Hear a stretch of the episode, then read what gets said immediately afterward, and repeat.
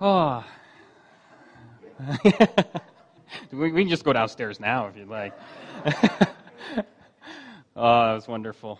So we are. It's just what a what a great day. What a great day.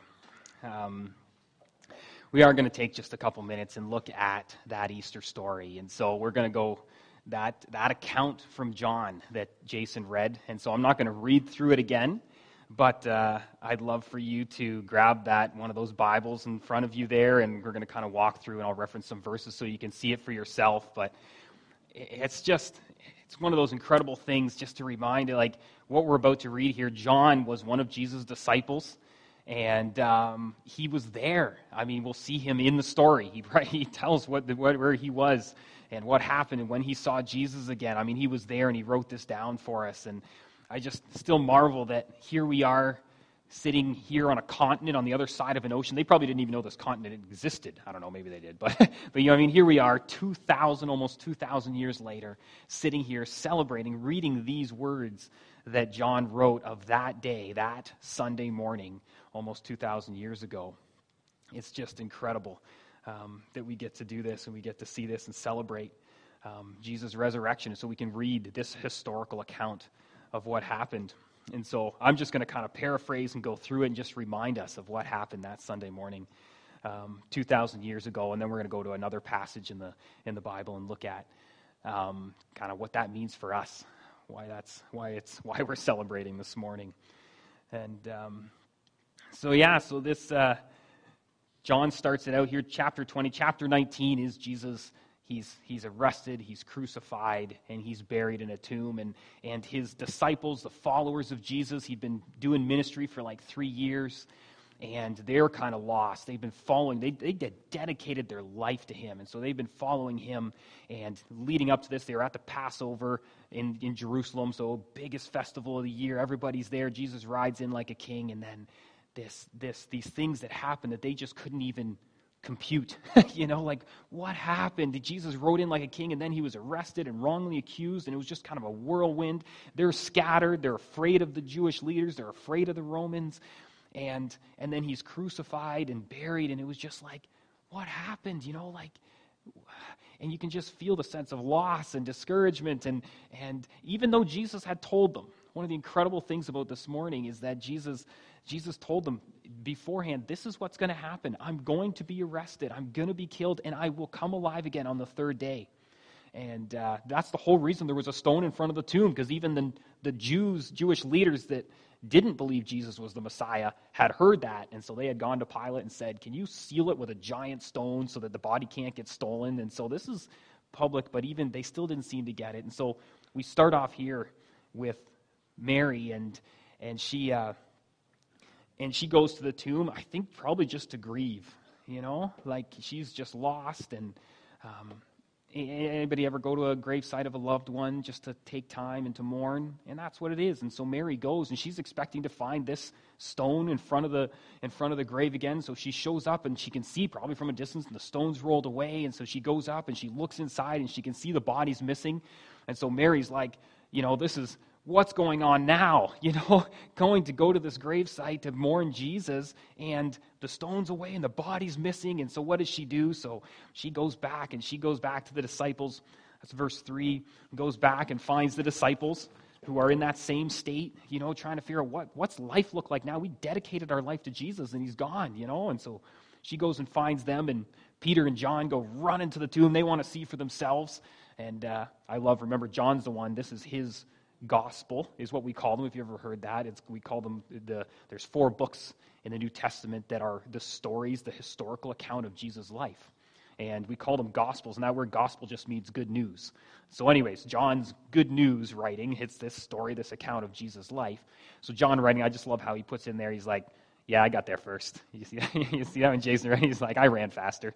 And i, I like to run so i particularly that's a life first for me i guess. Um, but but he's honest though too because he's like I, I wasn't brave enough to go in. So peter goes in and then john follows him and they see this. They go in there and the and the grave clothes are folded up nice and neat on the on the where the body would lay and and jesus body is gone and so they're kind of they're left as well like wow. And and I, john puts there in verse 9 if you just quickly look at verse 9 For until then, they, hadn't, they still hadn't understood that the scriptures, understood the scriptures that said Jesus must rise from the dead. And so now John puts that right in there. He's like, I'm just letting you know, we didn't we still didn't quite get it. We were starting to get it. Like we knew Jesus had said that he was going to come alive again. He had told us that would what's what would happen. Where this was kind of like we're starting to put the pieces together. We, I mean, we didn't know was he giving a parable? Did he mean like spiritually or something? Like what did he really mean by this? And now the body's gone. We're going, is this what he meant? Like did he literally mean? But he's not there yet. So the body's missing. Now what? So they they leave and uh, kind of in this state. And and then John, I love how John does this. At verse 11, he switches and he and he shows this interaction between Mary and Jesus. And I think I said this last week too, but John in his uh, in his gospel, what he wrote, this account of Jesus' life, he so often he'll zoom in on these personal interactions between someone, someone and Jesus. And he does this all the time. And actually, the table at the back, we have a bunch of stuff. Feel free to take any of it. And one of them is a gospel, little gospel of John. So if you don't, if you've never read that or want that, you can take that, take one of those, and you can read the kind of the whole thing. But one of the things that's really neat in the gospel of John is that he uh, feel that way, you know, just kind of lost. Just the situations of life are hard. And if you read through John, Mary had a hard life, really hard life. And so, you ever feel like, where's God in this? Where is he? A little bit lost. If you've ever felt that way, you can relate to Mary. That's what she's feeling in this moment. And then verse 14, it says she, she turns and she sees this man there, and she's so in grief. I'm picturing, you know, the tears are running, the makeup's running. I don't know if they had makeup back then, but but whatever, you know, she's she's crying and she's not fainting, and she just had Jesus' figure, and her immediate reaction is like, "Did you take it? Did you take the body? Where'd you take it? I'll go get it." Like, what's going on? You know. And then this amazing thing, verse 16. This is where it gets personal. And and Jesus says, "Mary." And he calls her by name, you know? And I just love that cuz that's God's heart. You know, here we see in this resurrection story, which is so big, you know, this is what we're celebrating today that Jesus rose again for all mankind to give us eternal life. And yet here we have this little couple verses, and John zooms in and he's like, here's this beautiful personal interaction where Jesus alive for all mankind, and yet he has this beautiful personal interaction, Mary, and he calls her by name. And it just, it got an exclamation mark because that's how it's written in the Greek. You know, it's that kind of, it's like, Mary, like Mary, I'm talking to you, it's me. And then she, teacher, Rabboni, that would have been a respectful name for him. It's like calling someone Papa, you know? It's like that endearing name, like Rabboni, teacher. And she just, it changes everything. She's so excited. You're alive. You're actually alive. And so that just changes her attitude. She goes from this lost and this distraught and confused and not knowing what's going on to this, he's calling me by name. He's alive. I know him. And I just love that picture again. You know, if we've ever feel lost, that Jesus wants that personal relationship. You know, that, that what God did, it wasn't, He didn't just sometimes I think we think of God is kind of like everybody ever seen like a really intricate miniature train set or something, you know, like someone can do this incredible models, tiny miniature models, and they have a whole world they've they've built. Sometimes I think of it like that, like God made, created this incredible creation, and then he kind of sits far off and just watches the world go on. But that's not it at all. You know, God, yeah, he's the creator and we can it's amazing what he's made, but he wants a personal relationship with each one. He didn't, he didn't just save us just for us to carry on in our miniature world, you know. He saved us to have a relationship with us personally. And so he, here, this changes everything for Mary. It's like, wow, he's alive again. And so Jesus tells her, go, go tell the disciples, you know, I am actually alive.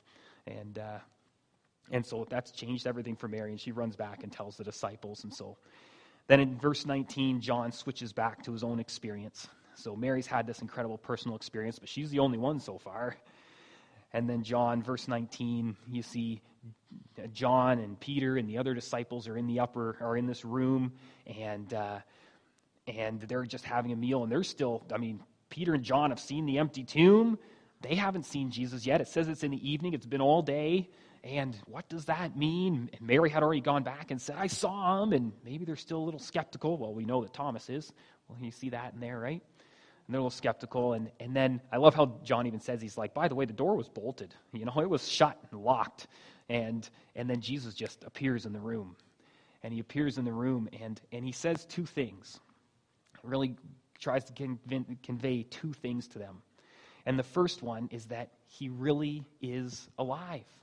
And that's the whole like, like look at the scars in my hands. You can see where they put the nails in my hands and my feet. You can see the where they pierced my side with the spear. Like it's me. And then some of the other gospel writers they they actually say you know jesus eats with them. He's like i'm not a ghost. This isn't some spiritual thing that's going like i'm physically resurrected just like i said i would. And and that's the proof and that's the first thing he wants them to know and for us as humans, even now, here, two, almost 2,000 years later, that's really step one. Step one is understanding do you believe the facts of who Jesus is? That he's the Son of God, that he came, God himself put on flesh as a little baby, you know, and grew up, and he lived the same human life that we live. You know, he breathed. For me, I always try and make that connection. I go, like, when I'm outside and the sun shines, shining all week, it's supposed to be beautiful, I think, 2,000 years ago, Jesus felt that same sun on his face that I can feel right now, you know? He breathed the same air, you know? Like that real, that's how real it was that he was his, historical, was here on this earth 2,000 years ago. And so that was him, and we believe that he really did live on this earth, and he really did live a perfect, sinless life, the life that we couldn't. And he's left us an example to, to, to live by, right? As an example for us. But then he also died. And then and that we believe that his death actually did pay for our sin. And then that he rose again. Like those are the facts of history that um, we that kind of is the starting of a relationship with god. It starts with acknowledging who jesus is. And so that's the first thing jesus wanted to remind his disciples of. I told you this and it's true. Here i am just like i said i would be and then the second thing that he tells them is that now you have a job to do. I want you to go out and tell others. That's the second thing Jesus conveys to them. He goes, I'm going to be sending you out to go and tell others this good news, this gospel, this. And what is that? It's those facts that I'm the Son of God, came, died on a cross for your sin, rose again to give you eternal life. That message, you're going to be sent out. And, and I love the Bible that, that we have, we actually have another book in the Bible called the Acts of the Apostles.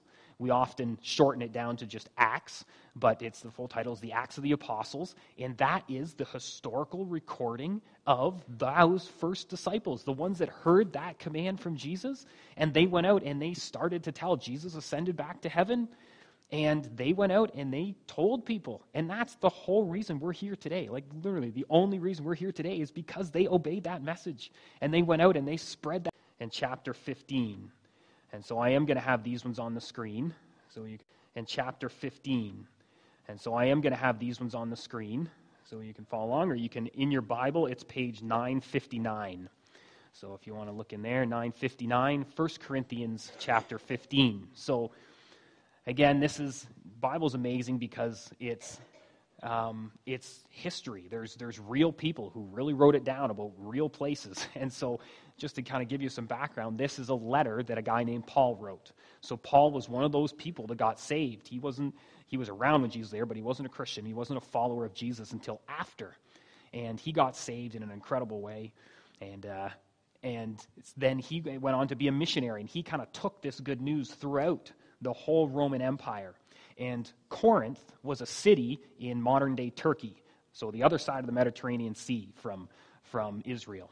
And so he would go around and he'd start these churches and then he'd carry on and he'd move on. And then when they had questions, and he loved these, he'd often be there for like a year or two. So he'd love these people in these cities, these relationships he'd built. And when he'd hear things going on, he'd write letters. They didn't have email. So they, he'd write letters, and uh, that's what we have. So what we're reading here is a letter to the people in Corinth called Corinthians and it's the first of two letters, so it's First Corinthians. So, anyway, so that gives you the background. So, this is something Paul wrote, and I guess one of the questions they had, they were starting to doubt this resurrection. And so, Paul is going to, to reinforce. And it, so, this letter that he wrote, he wrote it about 12 years after Jesus' death and resurrection. So, there's a bit of time. They weren't there, right? And there was, we know that there was lots of rumors and lies going around. We know that the Bible says that, that uh, the Jewish leaders started spreading a lie right away. As soon as the body was missing, they, they told the soldiers to lie and say the disciples stole it. And so we know that that lie was out there. So I don't know what had gotten to these Corinthian people way up on the other side of the Mediterranean Sea. But 12 years later, they become Christians, but they were doubting did Jesus really, really rise from the dead? And so Paul's going to help them with that. And in that, he's going to give us why that's so important, and that's what we can take home for today. So Paul says this He says, Let me now remind you, dear brothers and sisters, of the good news. And uh, again, that word good news is the same as gospel. It's the same word. If you've ever heard gospel or good news, it's the same word. Some translations translate it good news, like this one, other one's gospel. The good news, and that's Jesus, the story of Jesus, the facts of Jesus. That's what that's referring to. The good news, the facts of Jesus, I preached to you before. You welcomed it then, and you still stand firm in it. These are believers. This is a church he's writing to. It is this good news that saves you, right? Because it's the, what we just talked about. It's that fact that you believe, John 3.16, right? That you believe in Jesus, that he actually is the Son of God who died on the cross for your sins, rose again, giving you eternal life. That's what saves you. It's that good news about Jesus that saves you if you continue to believe the message. And believe in the Bible isn't just intellectual assent, okay? It's, it's a light, you're living out what you believe, right? So you believe that message, unless, of course, you believe something that was never true in the first place. So that's the, which one is it? Carries on. Verse 3 I passed on to you what was most important and what had also been passed on to me. Remember, because Paul wasn't a uh, follower of Jesus when Jesus was here, he was saved after. So it was passed on to him. Jesus did meet him in a credible way. You can read about that. We'll talk to somebody after. We'll tell you where to find that. But, but uh, anyway, so it was passed on to him. He believed it, and then he went out as a missionary giving this message about Jesus. And here's what it is here's that good news Christ died for our sins, just as the scriptures said. He was buried, and he was raised from the dead on the third day, just as the scriptures said and he was seen by Peter and then by the 12. That's what we just read back in, in John, right? Was that historical account. So Paul's referring back to, like, this is what I've taught you previously. And then he carries on with this one. This is amazing. After that, he, Jesus, was seen by more than 500 of his followers at one time, most of whom are still alive, though some have died. Then he was seen by James, that's Jesus' brother, half brother and later by all the apostles. Last of all, as though I had been born at the wrong time, I also saw him. But this 500 believers, this is, this is Paul's kind of proof. And uh, for those of us that have been here on a number of Sundays, we've been going through and looking at this mission God gave the church. And one of the things we looked at was Matthew 28. We call it the Great Commission, where Jesus gathered a whole bunch of his followers and gave them the task before he ascended to heaven. And a lot of scholars believe that that that is the same event here. That when Jesus called, okay, everybody meet me on the mountain, I'm going to give you your, your great commission to go out and spread the good news to the whole world. That was when these 500 were all gathered together and saw Jesus. Anyway, so what's so incredible about this is that um, these 500, remember, Paul's writing this 12 years later to, to a church that's kind of starting to doubt a little bit, right? And they're like, how can we know for sure that Jesus rose from the dead? And maybe you're asking that question, right? And this is incredible because Paul's going, look, at, there was 500 people, most are still who are still alive. And so if you want proof, you can go talk to them. If you think I'm lying, if you don't like, there's this many people that saw him alive. You can go ask and go find them and talk to them. And, uh, and he wrote this letter in that time frame. So uh, one of the criticisms I've heard often that kind of trying to doubt the Bible or Jesus or who he was. It's like, oh, well, it's really old, you know, it, it who knows what happened, and they wrote it long in the tale, you know, a tall tale changes over time. Well, this disproves that. It can't be a tall tale because you got people that are still alive that would be able to say whether it was true or not. And the other one I've heard, I don't know if you've ever heard this one, sometimes there's, there's criticism that, well, you know what, maybe the disciples just kind of made it up or they hallucinated. They were in such grief, you know, they just kind of made the whole thing up that Jesus rose again and stuff like that. But 500 people all hallucinating or dreaming the same thing at the same time, that's impossible, right? Um, another one that, that uh, maybe you've heard before was uh, um, that that maybe they just made the whole thing up. So they got together, they conspired together, they made it up for the sake of power. And you can maybe you look at the church in the medieval times and how powerful it was, and it's like, yeah, look at all, they're just power hungry. So they made up the whole thing about Jesus so they could get power over people. If you ever heard that one. But this again, like 500 people, for one, to get 500 people all to believe the same lie the right way without anybody kind of finally giving up the, the truth or something is pretty much impossible on its own. But second to that is what we know is that at the beginning of Christianity, there was no power. Becoming a Christian at the beginning meant, I mean, they were the, the, right away. All the Jews were persecuting them. They were they had to flee from their homes in Jerusalem. That's why Christianity spread so quick, is because they had to flee and find other places in the Roman Empire to live. And and then what we know is that persecution on Christians it grew and grew and grew for about 25 years. And then anybody ever heard of Nero? And so then Nero, there was a big fire in Rome, and he needed someone to blame, and so he blamed the Christians. And extreme persecution. And so a lot of the people who were fed to the lions in the Colosseum were Christians. Um, there's history that says that Nero would take Christians, cover them in tar, and use them as human torches in his gardens. Extreme persecution, you know? And and so that for me is just such great proof that like how can we know today that Christianity is true, that what we read is accurate in that. And that's that no one will ever die for what they know is a lie, right? And there's lots of people who are willing to be martyred for their religion nowadays, and lots of different religions, but that's because they believe that to be truth. But if this was all some big conspiracy among the disciples in these 500, then they would have known it's a lie. And no one's ever going to go to death for something that they know is a lie, they're going to tell the truth if it gets to that point, right? And so we know the only way to explain how Christianity even started, despite the persecution, is that Jesus actually did rise again. It's the only explanation for history. And it's pretty amazing that it's not just Christian, like you know, like the Bible, these historical documents that we have in its history. These are historical documents, most reliable ones. Um, that they record Jesus' death and resurrection, but you can, there's Jewish scholars who talk about it, there's Romans. Now, they may not believe he rose from the dead, but they'll record that the Christians claim that. They record that. And again, the only way to explain it is that it's actually true. And so that's what Paul's going here. He's going, he's, he's given them that foundation to say, like, look at, we can know this is true. There's still 500 people alive. You can go ask. And for us today, here we are 2,000 years later, and all the evidence, all the history still says Jesus actually did rise from the dead. And so, what does that then mean for us, the fact that he rose from the dead? We'll jump down to verse 14. And uh, you can read the in between in the middle sometime this week if you'd like, but just this kind of summarizes it well. Verse 14.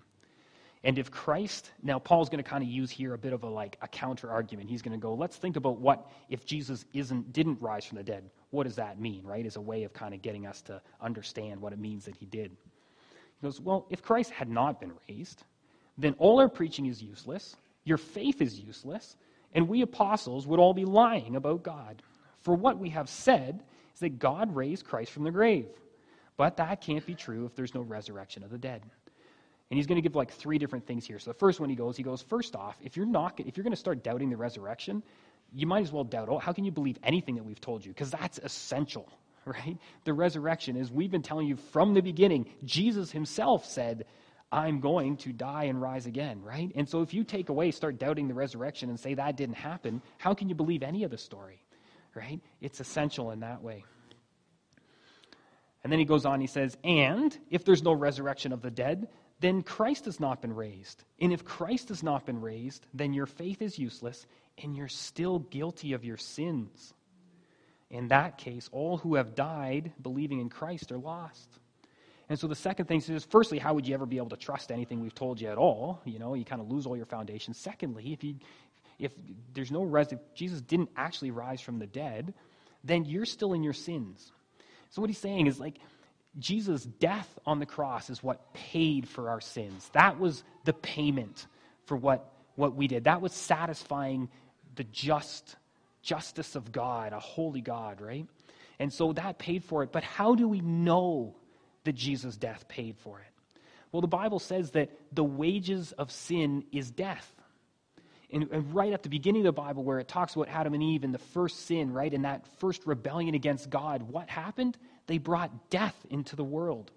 And so, what Jesus' resurrection proves is it's the thing that proves that Jesus' death on the cross actually did pay for sin because it shows that he could conquer sin, that he overcame sin and death, and he was able to rise again. Right? That's why it's so essential is that it is the absolute proof that Jesus actually did pay for our sin and that he can give us eternal life. Right? He showed it. And that's what Paul's going to say in these next couple verses. Verse 19, and if our hope in Christ is only for this life, we are more to be pitied than anyone in the world. But in fact, Christ has been raised from the dead. He is the first of a great harvest of all who died. So he goes, okay, so not only does Christ's resurrection prove that he actually did pay for sin, conquer sin and death, right? Paid for sin, conquered death. It proves it. But on top of that, he's going like, look, if that's all it did, and there was no eternal life that you get out of that, really, what do you get? You know, like oh, thanks, I guess, you know, but then you still have to live in this broken world with all the pain and all of that that we have to endure until that day we just go back to being dust again. Like, if, if that's all there was, then really you might as well just live it up, right? But he's saying, what? Not only did he, it prove that he paid for sin and, and conquered death, but it also is the guarantee he's the first of the resurrection. He showed us that you can resurrect to life physically, a new body, right? And Jesus showed that, and that's why I love that. You know, he appeared in the room with the doors locked and stuff like that. And I'm going, can I? Will I be able to do that? That's pretty awesome. But uh, but we get these new bodies that never break down, and Jesus was the first of that resurrection, and he showed it and he proved it. And, and I just think this is one of the things that makes Christianity so different. It sets it apart is that there's pretty much every religion, even I was a missionary kid, you know, you go into the jungles of Africa and they believe in some kind of afterlife, right? They all believe in some kind of afterlife, but you kind of just got to, how do they know? You kind of got to hope, you know, I guess I hope that it's true. I hope that's what it's going to be like, but no one's ever come back. So, but Christianity, someone did. Jesus did and he came back, and we have this proof, right? And then the, disciples actually watched him ascend back to heaven. And, uh, and so we have this proof that, that, yes, there will be new life. And that's what he offers. John 3.16, for God so loved the world that he gave his only son. That's Jesus' sacrifice, that whoever believes in him, remember, it's not just intellectual, it's a life belief. You live it out, will not perish. There's that death that Jesus conquered, but have eternal life eternal life. Actually, so Paul's going to explain kind of exactly that. He said, So you see, just as death came into the world through a man, he's talking about Adam, now the resurrection from the dead has begun through another man, Jesus.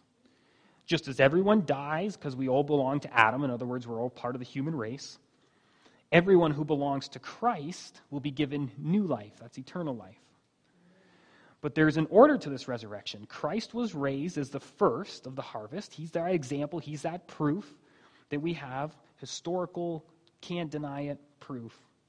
Then all who belong to Christ will be raised when he comes back. And that's the last piece of the puzzle. We look forward to that day that we know that Jesus is going to come back again, but this time with all the glory and power and majesty that he has, riding on the clouds, right? And it's that point where he's going to make everything new where he's finally going to get rid of sin and death and conquer Satan for all time, for eternity, and get, make a new heaven and new earth and give us those new bodies, right? That's when that's going to happen. And so you think, why didn't, what, what's, what's he waiting for? He's waiting for us to do that mission, right? He wants as many people as possible to be part of that new kingdom, right? That's why he's waiting. That's where we live right now. That's why we're here as a church. Is we live in that time. We're awaiting that day. And what are we waiting for? We're waiting to get as many people as we can to join us. And so that's what we want to be about is to just have um, a bunch of their the daily bread, if you've ever heard of that. Um, a number of different Easter themed daily bread, just like 10 of them. Feel free to take that home. Um, and uh, and read that. It'll give you even more. But we would love to talk to you and, uh, explain more what it means to get to know Jesus, to have Him call your name just like He did Mary. I'm going to close, and then we're going to sing one more song, and and uh, and then we'll head downstairs. Lord Jesus, we're so thankful that you rose from the dead, that you gave us a picture, showed us this resurrected life that we can look forward to. We thank you for the sure hope that we have that no one can take away, no matter what we go through in this life. That uh, because we have relationship with you, that we can we know we get to be with you someday. And on that day, there will be no more pain and no more sorrow, no more struggle, no more fear. And, uh, and so, Lord, I just pray that if there's anyone here, Lord, that doesn't, doesn't know for sure that they're going to be part of that resurrection, Lord, would uh, they talk to somebody? Would, would you reveal yourself to them? Would you call their name, Lord, and meet them where they are? Bring them into relationship with you. Lord, for us as a church, would you make us a church that is inviting and loving people, pointing them to you, Jesus, that they might know you? Thank you for this morning. Thank you for